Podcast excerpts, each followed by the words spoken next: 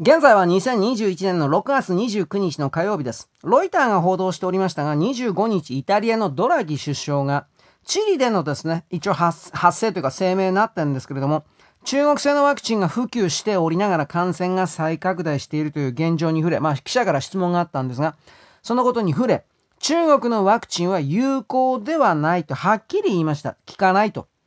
このイタリアのですね、首相が言ったということにおける、その過去においては G7 の会合があったでしょう。私はここで何らかの中国に対する西側の全体の方向性が決められたのだと見ております。それは、一帯一路に関わるね、イタリアですらもそっちに参加した方が、つまり反転して封じ込めの側に参加した方が、儲かると思わせるような何かの、何かの決定がされたというふうに見ます。普通に考えてそれはトランプ大統領が以前言っていたように、一帯一路の罠に引っかかって、債務の罠に引っかかって、借金付けになって、そして例えば自分の国土を切り売りして99%、99年咀嚼であるとか、そういうふうな状況に追い詰められている全ての国家が、今回の武漢肺炎がですね、これを理由として、賠償金をまず支払いという手順を踏み、もちろん中国は支払わない、支払わないのだが、その支払わない中国に対して、ではあなた方の資産を没収するという流れの中で、この中国が新興国に押し付けた罠、債務の罠としての借金を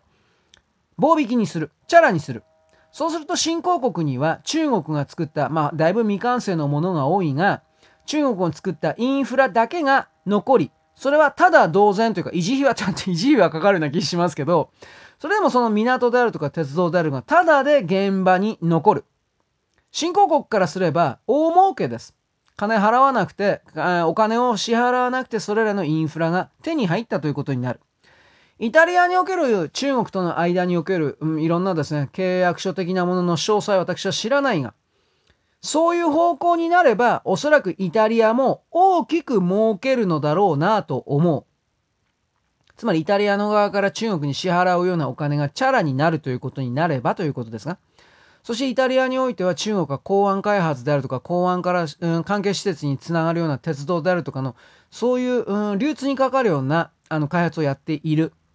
これをただでイタリアが手に入れることができたとするのなら、これはまあボロ儲けですよ、旦那になります。そうですよね、やっぱり。だから、おそらくドラギがそれを言ったということは、金に使わる、金に関わるような何かが出たんだろうなと思います。まあそもそも中国のワクチンが全く効かないということは今更あなたに説明するわけ必要ないですけどね。あの、全く効かないけれども、うん、副作用もないという評判の、というふうに言われていたけど、全く効かなく副作用もない。そしてさらに、武漢肺炎が新たに外側から入ってきた時に、逆にその外から入った武漢肺炎の性能を強化しているのではないかという疑いすらある、この今回の、うん、中国のシノバック、シノファームのワクチンですが、こういうものをありがたがって、なんだろう、または脅迫の道具として使われているのにもかかわらず、中国の言うことを聞かざるを得ないような、経済的に奴隷、そして自国の国内のインフラを中国の企業勢力に完全に奪われてしまったような国家のまあ、ある意味一発逆転の余地がここにあるのかなというふうなことも考えてしまいます。